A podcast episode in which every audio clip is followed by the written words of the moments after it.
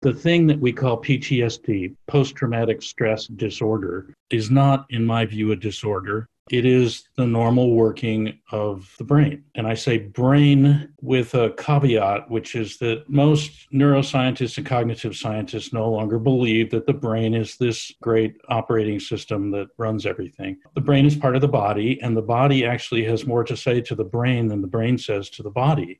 So if you look at the vagus nerve connections coming from the base of the brain, about 20% of the information goes from brain to body, but about 80% goes from body to brain. You know, we look at places in the brain like the hippocampus and say, oh, yeah, well, that makes memories. Well, the body makes memories too. And so it is believed now that the brain remembers everything. So there's a little slice of our memory that we have conscious access to, that it's a small slice but that elsewhere stored somehow is a lot of other stuff that we're not even aware of most of the time and it's probably the most important stuff that's going on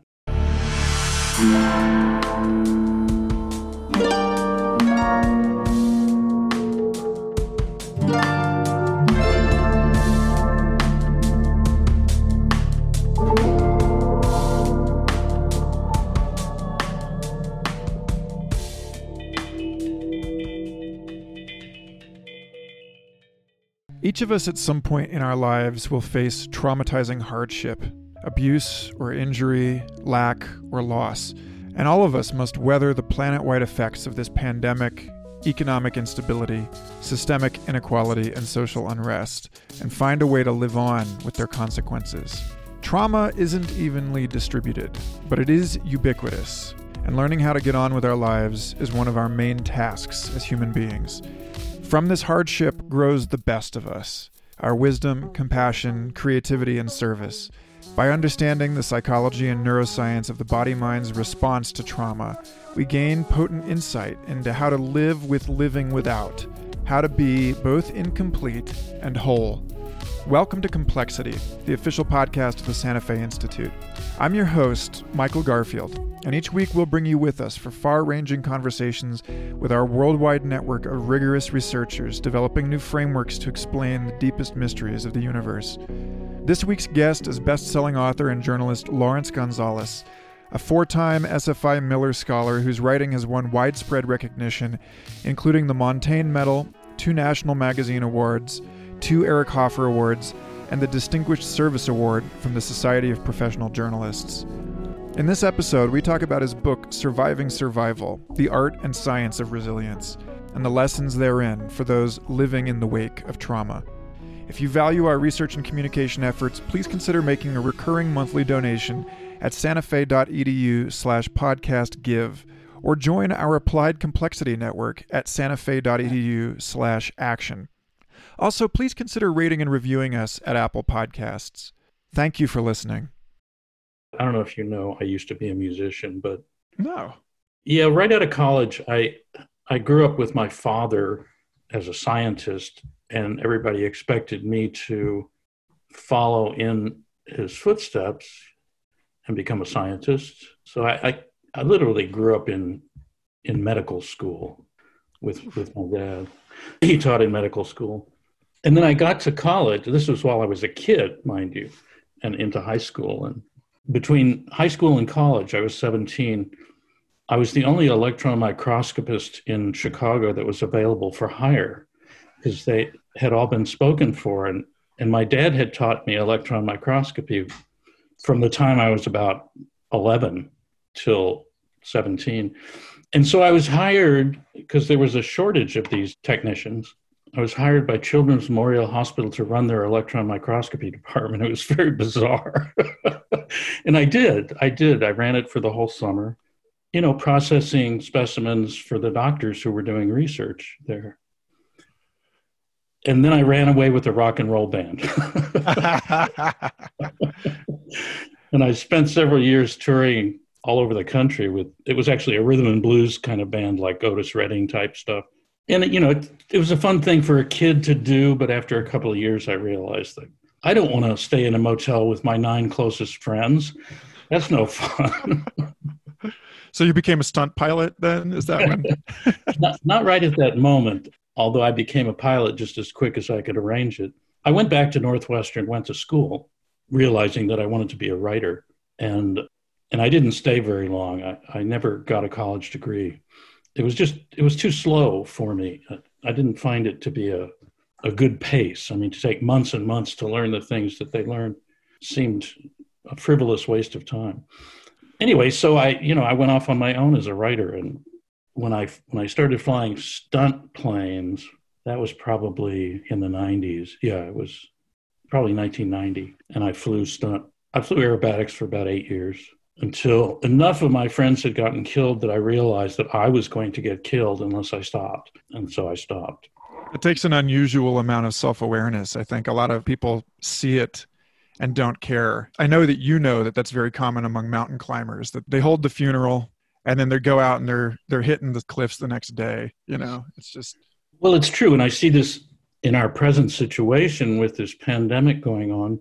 Just I see behavior that is stupid. But you don't have to be stupid to do stupid things and that's the central theme of my research over the last 25 years, I would say, is why smart people do stupid things. Indeed. So this is actually that's a great place to to jump into this. I really want to focus on surviving survival for this uh-huh. call okay. because I feel like this particular book and its lessons on the neuroscience of how we cope with trauma are really uh, I mean, they're perennial, but they're timely. Mm-hmm. You know, I mm-hmm. think that it's it's very clear that these insights are deeply important insights to be sharing right now as we you know we grapple with the economic and the public health and the social unrest impacts of this this mess and then you know the looming crises that are just sort of saddled on top of that i know this book grew out of a sort of career length interest in survival, but I'd love to know sort of the origins of this particular work. Well, so I, wrote Deep Survival, and the way that I structured Deep Survival was that each episode was used to illustrate a particular point or point of science or psychology or something like that. And the stories of these people were told so that they came to an end at the point of the rescue. So if you're shipwrecked at sea, the story is told until the rescue, and then the story ends. And afterwards, I became acutely aware through a variety of sources, not the least of which were the, the readers of Deep Survival who contacted me.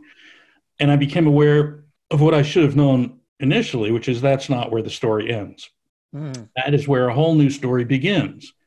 And in fact, a very interesting story, maybe even more interesting than the first, because it takes a person who has established a life and a mind and an emotional system and forces this person into a completely new set of rules, set of environmental cues, uh, behaviors, and so forth. So, so one of the things I was trying to get across to people in surviving survival is that once the crisis is over, the immediate impulse is let's go back to the way things were before you know, let's say that you're a soldier and you go to war and your crisis is war.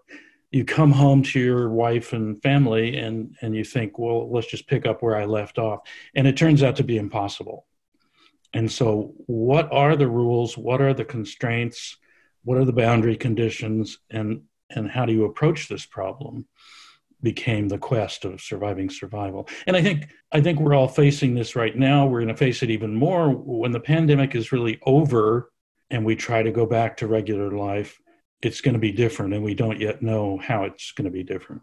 Yeah, that's one of the things I really like it, that you emphasize in this book is the model of the brain as an organ of prediction and then how trauma challenges the mental models that we create, you know, including models of the self, you know, the way that the brain and the body are linked, especially in the numerous cases you give in this book where someone has been physically altered through a, a bear attack or an IED that you know they've lost parts of themselves and their mental model of their own body no longer fits the model that they have. And the model of the world has been challenged by rare but intense events that the brain has now latched onto and decided are frequent events because of their intensity. You know, that there's that whole evolutionary psychology around rare but awful that we give special emphasis to these events when they happen. Yeah. So you say you've got a great sense for the pithy encapsulation, the efficiently encoded point. You put it two different ways. One is we don't get over it, we get on with it. And then another is we live on, but we also live with. So I'd love to hear you talk a little bit about this particular thing, you know, because inside of this is this whole profound lesson about first what the brain is and how trauma is actually a functioning brain and then how the things that we take for granted about our human nature and our cultural existence are ways that we have adapted to the anxiety inducing conditions of our, our world. Well, to begin with, I will say that the thing that we call PTSD, post traumatic stress disorder, is not, in my view, a disorder, and it shouldn't be called that. It is the normal working of the brain. And I say brain with a caveat, which is that most neuroscientists and cognitive scientists no longer believe that the brain is this you know, great operating system that runs everything. The brain is part of the body, and the body actually has more to say to the brain than the brain says to the body. So if you look at the vagus nerve connections coming from the base of the brain, about 20% of the information goes from brain to body, but about 80% goes from body to brain.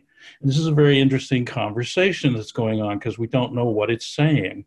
We do know that the body is constantly speaking to the brain. So when I say brain, you have to have a revised view of that. It's the body brain complex, which is too much of a mouthful to say. But we do have concepts such as memory, for example, that we associate with the brain. You know, we look at places in the brain like the hippocampus and say, oh, yeah, well, that makes memories. Well, the body makes memories too. And so being intimately involved with the body is something to keep in mind when we talk about this. It is believed now by most neuroscientists, cognitive scientists, people like David Krakauer's brother John at Johns Hopkins, that the brain remembers everything. So there's a little slice of our memory that we have conscious access to. And I believe, and John and other scientists believe, that it's a small slice, but that elsewhere, stored somehow, is a lot of other stuff that we're not even aware of most of the time and it's probably the most important stuff that's going on. So it will do things for us constantly, like solve problems.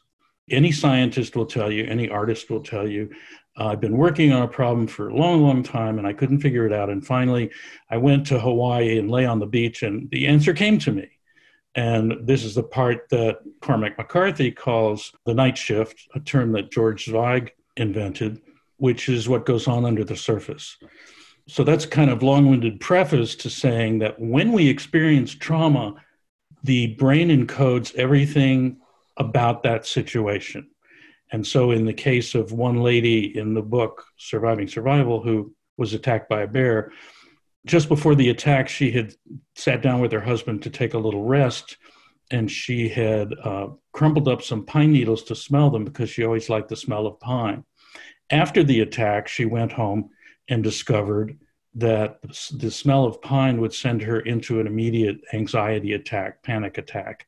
So something that had been labeled by her as good through trauma got labeled by her as bad, and she had no control over it. It doesn't make sense. It doesn't appeal to our will to change. It just is. It's like a scar. And so when I talk about getting on with it as opposed to getting over it, I mean that sort of thing that we have to learn to adapt to that. Not everyone can, but in the case of a lady I wrote about who was attacked by a shark, she lost the use of her right hand. She didn't actually lose the whole hand, but lost the use of it. And the many things that she liked to do in life, from cooking to shooting pistols, uh, became very difficult for her. And she devised all kinds of workarounds to make this work for her and in fact became very capable in the face of the loss of her hand. And so she was getting on with it, but she didn't get over it. She didn't get a new hand. And most of us, when we experience trauma, and we all will experience some level of trauma, it's very rare to go through a, a life through childhood and adulthood and, and not experience trauma. but most of us will have some kind of coping mechanism like this. And there's a whole other system that, if you like, I can talk about that that mediates this process of upset and regaining balance. And it's pretty interesting stuff. Before we go there, I want to dig a little into the rest of the iceberg that we sort of take for granted. Or, you know, like in Vedanta, I've heard it talked about as the the rider and the elephant you know that you trust the elephant you trust the wisdom of your body. And you give a couple really great examples. One is research that david eagleman has done on chick sorting and like how this like implicit knowledge that people have that they don't know how they know the difference between a male and a female chick but it's like something that is patterned into the body through experience and that we have all of these different forms of kinesthetic intelligence you know it was a real eye opener for me reading this book because i have made a point in my life to develop faculties that i have always called intuitive faculties.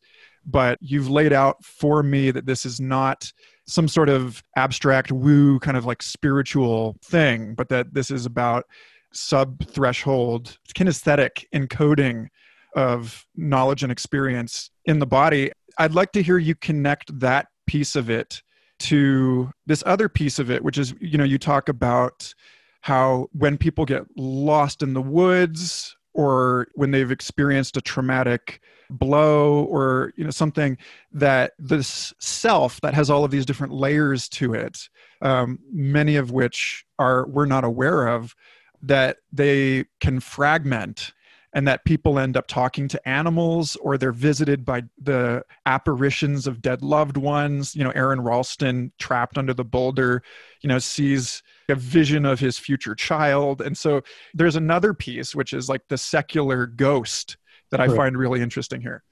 Yeah and so if you think about i don't know pick a pick a number. If you think about us as humans half a million years ago or even Australopithecines three or four million years ago. And at some point in this continuum of developing through evolution, we begin to have what we call conscious, literal, rational awareness.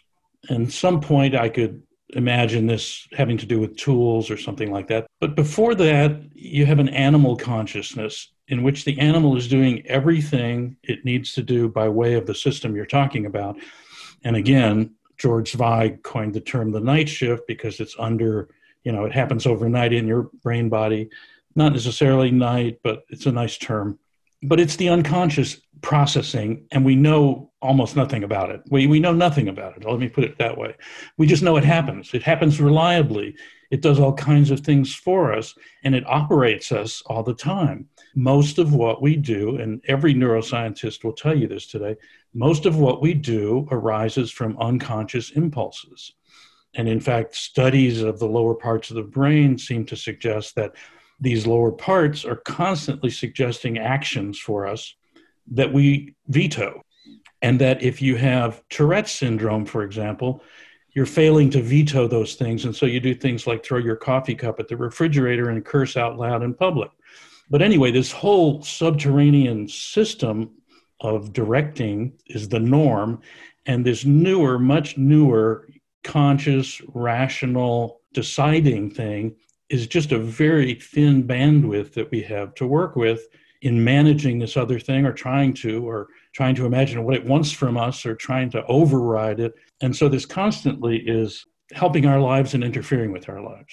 When i had david krakauer on we discussed this in a few episodes of the transmission series about when socially we've experienced a massive disruption to our collective understanding you know the the the implicit models that we take for granted as the coronavirus has done to us we were discussing Simon DeDeo's contribution to the transmission series and Melanie Mitchell's, and how both of them make this case that we're kind of babes in the woods with this, you know, having to sort of reconstitute the frames that we take for granted here. This seems associated with a loss of effective leadership at many different scales and in many different sectors of society.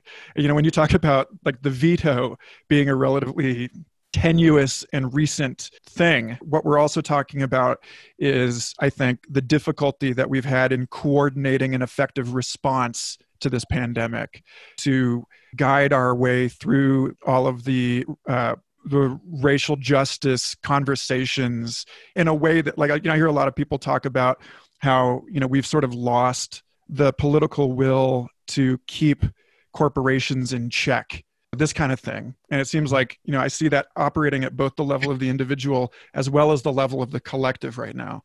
I mean that, let's not forget i think i point this out in deep survival that the way that we live in the united states and europe and so-called first world countries is like we're domestic animals so part of my impulse for writing about survival is if you have a dog that you keep inside all the time and take for little walks and feed him two or three times a day you've got a dog who's not going to do very well if you throw him out in the in the forest. You know, throw him into the Grand Teton National Park or someplace like that. He won't know what to do. He's never learned to hunt. You know, he's not used to predators, and we're like that. People, you know, I wake up in the morning, my coffee machine goes off and feeds me a cup of coffee, and there's a meal, and people deliver groceries to the door, and if I'm bored, I turn on YouTube or TV it's just endless rewards. Now, if you have a dog, you know that the way you train a dog is with rewards. So you put some treats in your left hand pocket, and the dog puts his nose up to your pocket, and you give him one every once in a while. You got a dog that heels all of a sudden. So, you know, what is my behavior? Am I responding to rewards with logical behavior? No, I'm not. I'm just going about my life doing whatever I want. Anything I want, I can do. And as a journalist, all my life, I've gotten to do all kinds of wonderful things just because I wanted to do them and then write about them and get paid for writing. So I have this amazing life and I get the rewards. And what are the rewards? Tell me. it's like, wow, this works. All I have to do is heel and I get all these treats. Well, when you're put in a position of power and that is your attitude, you're in a very dangerous position. Dangerous for you, dangerous for all of us, because you think you've always been right and moreover, you want the treats to keep coming. And so all of this leads you into a really bad decision space. And this has nothing to do with what party you're affiliated with or what you believe in. It's just a fact, an animal fact of life. In my view, if you occupy a public office, you should be stripped of all of your possessions and wear like a robe or something. You should have nothing. And you should be allowed to have nothing. And your decision making will become purer because you'll have to actually work for your rewards. That's, I suppose, a radical view, but well, that's like Jerry Brown, right? Sleeping on yeah. the floor. Yeah. right. And anyway, but I mean, I think what we're seeing is a very natural animal reaction. And things like Memorial Day. So on Memorial Day, everybody went crazy, said, okay, I'm sick of this. I'm all done, all done with pandemics. I'm going back to the beach and have a barbecue. And everybody's getting sick now. It's about four or five weeks later, just about right for an explosion. And people do that because they're not trained.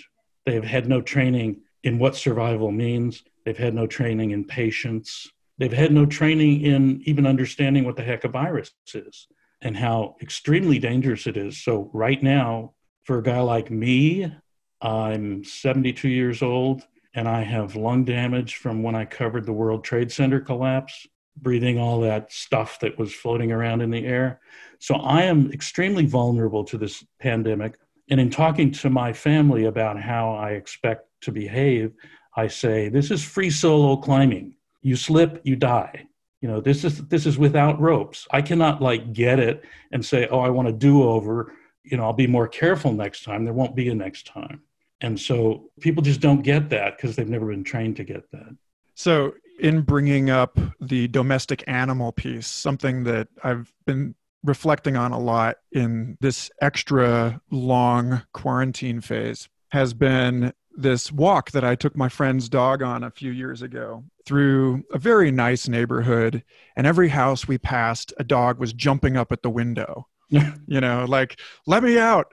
And this, the sense that we have boxed up creatures that we love with very, very sensitive nervous systems in areas where there's all this for us as humans, you know, subsonic uh, noise pollution, you know, the, the refrigerators and the air conditioners, or if you're in a tall building, the frequency of the building swaying in the breeze has been known to like drive certain pets insane.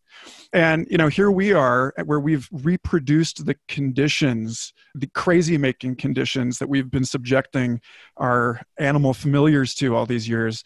So that's like one side of the catch 22 that we're in. And the other one is the one that you just mentioned which is that if we buck against the leash and run off into that then we're running off into a situation for which we are unprepared. And later in this book you look at this in terms of this i mean this is sort of at a slant rhyme to the issue that you just mentioned but the issue of why people dealing with post traumatic stress isolate themselves in uh, the woods or historically you know in a monastery where people would escape the plague you know would become monks yeah. in order to escape these conditions that in prehistory we're dealing with these dunbar number and sub dunbar number groups families nested into clans and you have a, a kind of reasonably self-sorted group of people with whom everyone's life depends on everyone else. And so you, you're highly incentivized to agree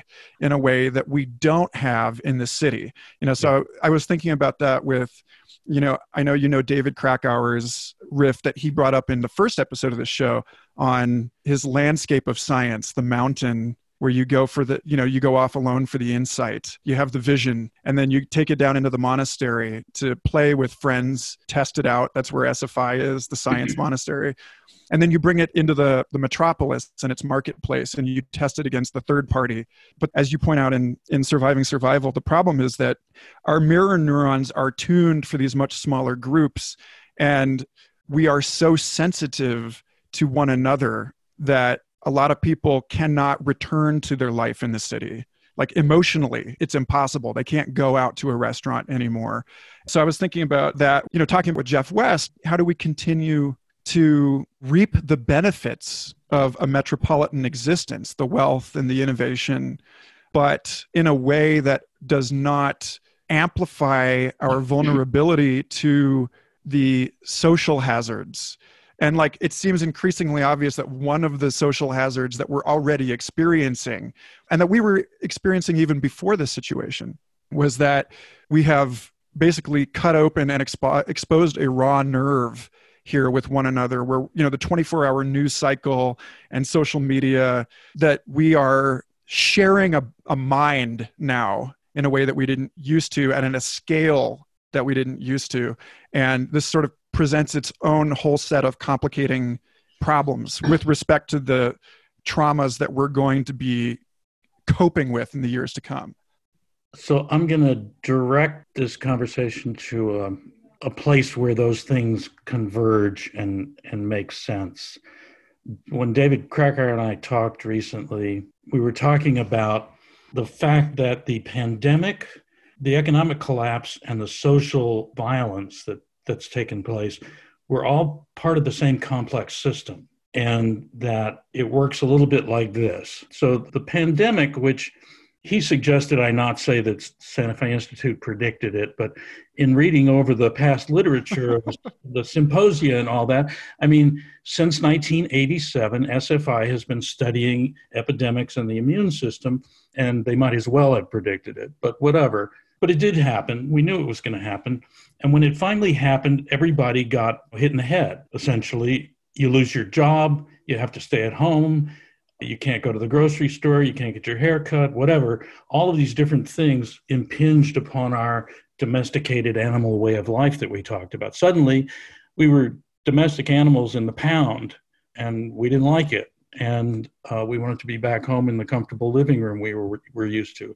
So that went on for a couple of months, and we got more and more fed up with it, priming our emotional systems.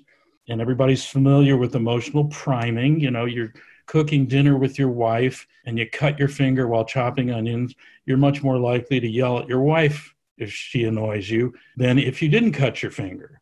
So all of a sudden, we're all emotionally primed, we're fed up, we're tired, sick and tired, pissed off, and this thing with the policeman murdering George Floyd happens. And it's like, okay, that's the last straw. I'm going to break some windows now. And the whole country went up in flames.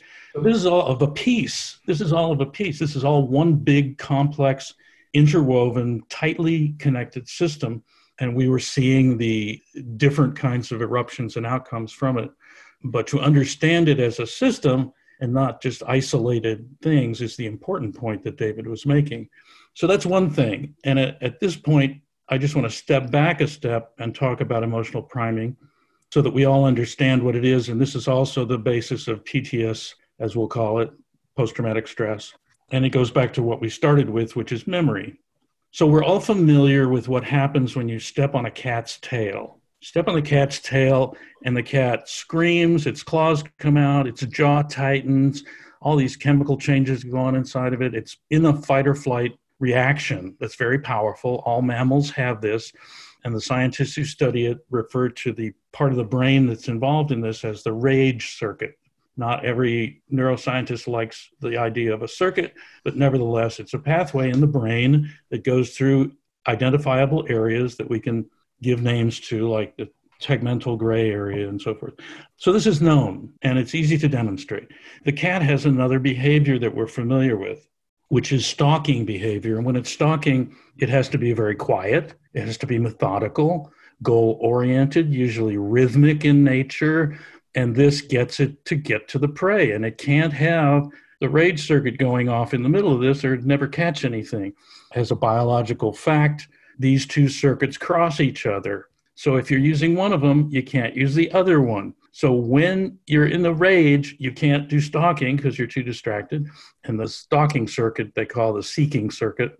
Uh, when you're using that, you can't be in a rage.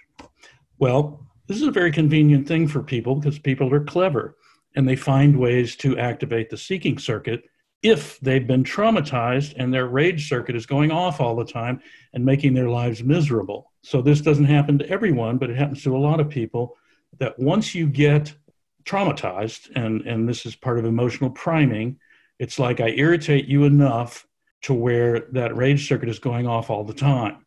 And this can happen in a million different ways, as we know, anything from war, child abuse, you know, there's all kinds of ways to do that so that you'll go off, you have a hair trigger, panic or anger or some kind of response like that. You will find something to help you with that most people will find something. So maybe you discover when I play my guitar, I really feel calm. I like playing guitar. It makes me feel good. So after a while, you discover you're playing guitar 12 hours a day. And guess what? You become really good at it. And they say, wow, that Michael, he's a genius. Have you ever heard him play guitar? It's unbelievable. And meanwhile, you're miserable unless you're playing guitar. And this is the same thing. You look at the career of famous people like Glenn Gould, Pablo Picasso, Newton. Newton was a total mess and spent every waking minute and many of his sleeping minutes working on his stuff. And it made him a genius. You know, he, he worked night and day on this stuff. And so it's a very common thing. Not all of us become geniuses, but many of us become obsessed with what makes us feel good. Something like that is going on in all of us. And, and in these times in particular, we need to find it. Indeed. Yeah. You know, this was such an eye opening part of your book for me because it links the trauma with the superpower. You know, when you think yeah. about the origins of superheroes, and, you know, it was about a month or two ago that I started realizing that the confinement that we're undergoing is bringing out people's innate awesomeness in interesting ways. Not everybody, you know, and you you do a really good job in this book of differentiating what it takes to be made to be tempered like a sword under these conditions rather than broken. Yeah. But so many people are stepping into themselves in a way now through you list it on page 109 in this book physical, patterned, repetitive, organized, directed towards a goal. And you give like you mentioned a few moments ago, you know, you give some guesses into human prehistory here that maybe people were so preoccupied with the manufacture of stone tools as a way of coping with the anxiety of our vulnerability in prehistory that ritual and you know the early forms of religion hmm. may have emerged in an adaptive response to those conditions. And then I love that you turn it on yourself and you talk about your own writing as an instance of this because you know one of the things that is a very very clear pattern that richard doyle english professor at penn state university pointed out in his book darwin's pharmacy was that this is ubiquitous among psychedelic trip reports that it's page after page of I believe he called it hypergraphic claims to ineffability. That it's like people are confronted with this experience that is, on one level, traumatic. It's it's a radical reformation of subjectivity, and the only way that most people through history he actually he actually proposes this is where modern language came from was an attempt to, to grapple with these bizarre experiences so I I was just like oh wow i get it now like i understand me and like my brother and all of these other people who are locked into these ultimately amazing but nonetheless compulsive and kind of like screwy patterns of repetitive creative goal directed behavior. Well when when my father came back from world war ii in 1945 i was not yet born but i was born soon after. I was born in 47 and he was still recuperating from his wounds and trying to get a phd in biophysics and so he was a busy, distracted guy, but I was very acutely aware, even as a little kid, I can remember seeing his shins and feet, which had been broken in, in his plane crash when he was shot down, and being very impressed by how injured he was. But he also had, he typed a lot because he was doing his thesis and all that for his PhD. And he had a, a an old typewriter on his desk that he used, manual typewriter and he was pretty good typist. And i was fascinated by the typewriter. I really wanted to type. And he would let me type. I didn't know how to type. Didn't know how to read. And then I, I mentioned earlier that i grew up in the medical school with him where he taught me. And i would get to type there. And i would use a manual typewriter. But then i would see the secretaries had electric typewriters. And it was like oh man an electric guitar. I got to have one of those. So when I when I went to work at Children's Memorial Hospital, running the electron microscopy department there, when I was 17, my first paycheck went to buy me a typewriter, an electric typewriter, a Corona. And it wasn't very expensive, but it was a lot of money for me at the time. And I immediately learned to type correctly, and I typed for the rest of my life. I'm still doing it. And so when people say to me, "Oh, you're a writer," I say, "No, not really. I'm a typist." and, and I don't know where the words come from, but they come from the night shift. I know that now. So when I was writing Deep Survival and Surviving Survival, which is the sequel to Deep Survival, I would sit down in the morning, early morning, usually five o'clock or so, and I would start typing, and I wouldn't look up until my wife would say, Don't you want lunch? And I'd be like, Oh, it's noon already.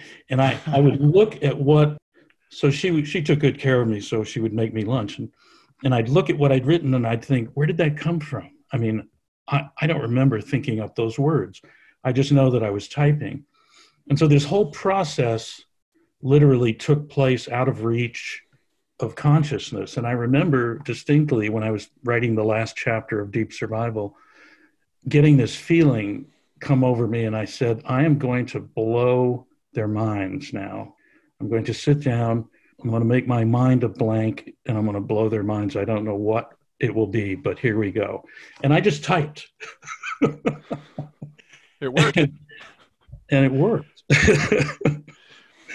so, so, there's a oh go ahead Sorry. well this is just this to me is the most interesting part of humanity and going back to what you said about coping with trauma I never had any discipline. I was just coping with trauma. It made me feel good to type. So I have no doubt that, you know, 300,000 years ago, some human being who was traumatized in some way was sitting down there flaking rocks because it felt good. And that's how many tools got made. And that's how many more tools than were needed got made. That's an interesting archaeological finding, by the way, that there are communities that they've discovered where there are like millions of knives. And it's like, how could this small group of people have needed all these knives? Well, they, they didn't. They just made them. It was prehistoric e waste, right? It's the, yeah, you know, so right. to, to that point, you know, and with a nod to SFI trustee Josh Wolfe, because Lux Capital, his, his firm invests in advanced technologies and he's written some really interesting pieces on medium about you know his understanding informed by sfi science about the trajectory of technological innovation. And you know one of the things that he talks about is how technology is getting more and more intimate with the human body. You know it used to be something yeah. you hold at arm's length. Now it's something that you're carrying in your pocket. Now it's becoming something that we wear all the time.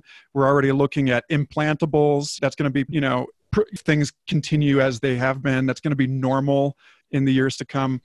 And, you know, I've been thinking about this. I think, you know, I sent you one of my own kind of recent drafts recently about my experience with wearable computing and, you know, mm-hmm. Google Glass and how when Google just decided all of a sudden that they were going to stop mirroring the software for glass and they were going to cut all of you know this community of thousands of people wearing this thing who you know when i started wearing google glass I was dreaming about wearing it within a week. Huh. You know, it be- it became a part of my you know the, the my body image and the the homunculus. Are you familiar with the Tetris experiments? Uh, yeah, yeah. You're, you're t- you talk about that a little bit in the book, but un- unpack that for people. Well, well, I can't remember who did it now, but essentially take uh, people who have lost all uh, short-term memory through brain damage, and teach them to play Tetris and then after a little while they'll and they'll learn very easily how to play tetris which is a game if you don't know it's little geometric pieces that fall on a computer screen and you have to turn them to orient them so they fit correctly. And then if you mess it up it you know blows up and you have to start over. So these people who had no short-term memory would learn tetris easily. They would come into the lab the next day and have no idea what you were talking about when you said let's play tetris. But if they put their hand on the keyboard they'd know exactly what to do. So this was again operating out of the night shift this invisible part of us. They would start to dream about tetris within a few days and improve at it over time. So there's this whole memory system that that exists in which you embody things and they, these are just there's many many examples of this but what you're talking about is is this embodied memory system. Yeah so you know uh, jaron lanier who is a founding figure in, in virtual reality now works at microsoft on the the hololens. You know he talked about the plasticity of the body image as a feature that we could explore for educational purposes in virtual reality. And you know my experience with with glass and then suddenly losing this part of my body because it was cut you all yeah. off. They they cut you all off. Yeah, they, they just immediately stopped mirroring the app, and and uh, the, the the final update to the device had like one tenth of the functionality that it used to. And admittedly, I'm not somebody you know as you are aware and and reflect on in your book. I've had trauma everyone is coping with some degree of trauma and i don't you know i don't mean to magnify this issue it's certainly a lot less than divorce or cross country moves or the loss of love or you know these things but nonetheless hmm. this experience forced me into reflection on our increasing interdependency with technologies and you know david krakauer has talked a lot about this in terms of decephalization in the evolutionary process you know that as we scaffold ourselves more and more with environmental processes our own cognition becomes more and more sort of vestigial and I began to be really concerned. I hope that Josh Wolfe is listening to this and is thinking about the cognitive and ethical issues of wearable technologies because you know someone else who's trauma informed an insane career in you know hypergraphia was Philip K. Dick, and he's sure. you know in in his in Do Androids Dream of Electric Sheep.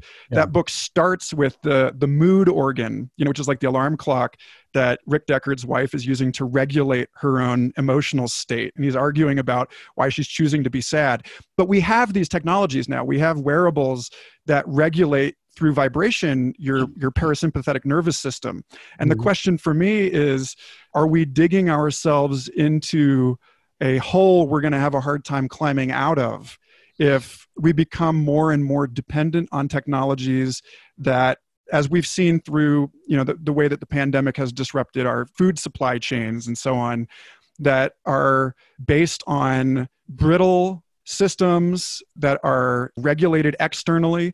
So this is like this is where i think i'd like to bridge to the conversation that you have towards the end of this book about the internal and the external locus of control. Sure. And how important it is to reclaim our sovereignty, you know, which in the case of wearables might look like owning your own data or having agency over your own software. But more broadly, it's this issue of like, how do we deal with trauma and how do we find wholeness? Psychologists use this term locus of control, and we're all familiar with what I call the whiner. This is a person who's always complaining, always blaming others for things that happen to the person. And these people take on a kind of attitude of helplessness that the world is victimizing them. And indeed, they live like victims. And this is called an external locus of control. It means you view your life as something that shit is happening to. The internal locus of control is pretty much the obverse. It's something bad happens, you trip on the sidewalk, you don't say, I'm going to sue those guys. You say, wow, I better be more careful and watch where I'm going. And so your knee jerk reaction is to take on the responsibility yourself, to blame yourself for things and not make the blame pathological, but make it be like inspirational so that you say, I've got an idea, I'm going to do this, this, and this, and change your behavior. And these are adaptations that are very good for survival and they're very good in situations such as this pandemic, where in the case of me and my wife, we have to stay home pretty much. We can't go out socializing. We don't go to the grocery store. Other people do that for us. And we're making creative use of the time, not like, oh my God, this terrible thing is happening. I'm so bored. But like, wow, I always wanted to learn German. Let's uh, let's do something about it. And and so it's one of the things I say in both deep survival and surviving survival is that survivors, and in both cases, that's what you need to be, take adversity and turn it into opportunity. And so when something bad happens, that means something new has happened because this thing has not happened before. And it's an interesting learning opportunity. How exactly did we get here? What can I do with it? I looked at my 401k when the stock market was crashing in March, and it was like getting beaten up like a redheaded stepchild.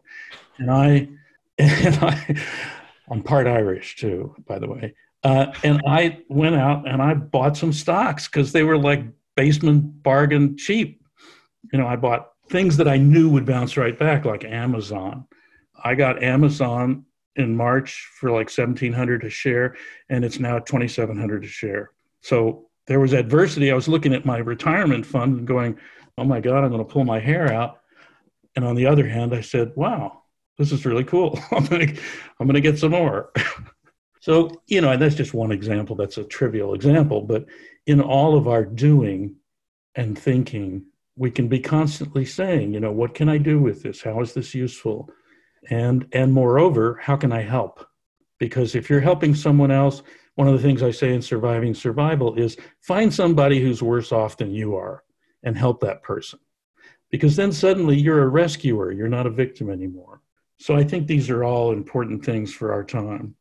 That brings me to the last issue that I wanted to touch on with you for this call, which is that issue of service that you just highlighted and how it relates to use of travel as a way of recovering, as a way of coping and, and getting on with and living with trauma. And you identify that like you said, you know, with rage versus stalking pathways, that curiosity and fear are kind of mutually incompatible, and that to follow curiosity, to recognize opportunity, to pay attention, to be vigilant, but in a sort of focused, open, beginner's mind kind of way leads us out of the, the fetal position that we're curled up in and out into the world in what for many people who have survived really horrible life experiences becomes a life path of service, of teaching, or of social work.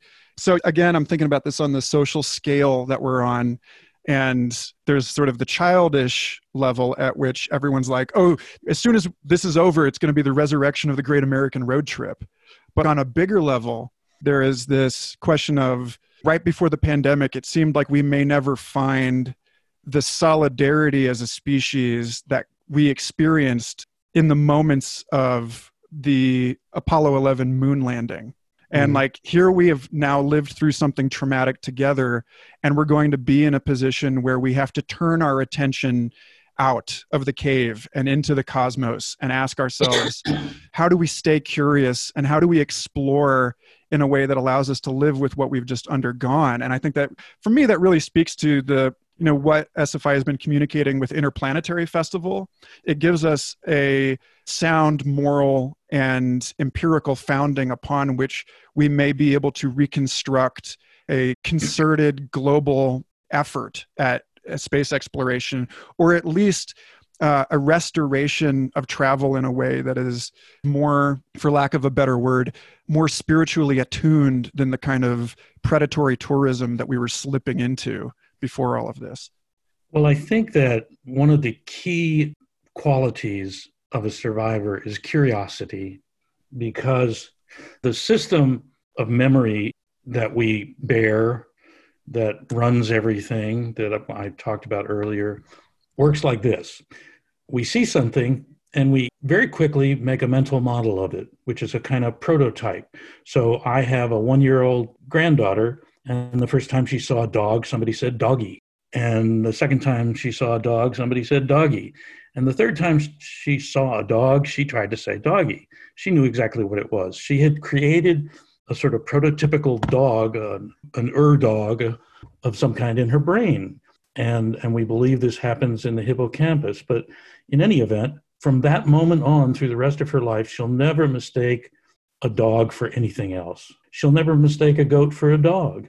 And moreover, dogs look so different. I mean, from a Chihuahua to a Great Dane to a Lhasa Apso, it's a miracle that she can do this and create what I call a mental model. Well, we do that with everything everything in our world is made up of mental models eventually, unless we see something we've never seen before. And because it makes us so much more efficient, our brain body system likes these mental models and it doesn't want you to see the world, it wants you to see the model.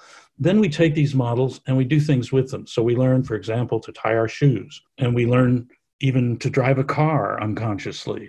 We automatically, if we play tennis, the tennis serve is automatic. We can't think through it. If we think through it, we'll mess it up. And it takes place explosively and automatically. Most of our behavior is of that type. And if you do something enough, it'll become automatic.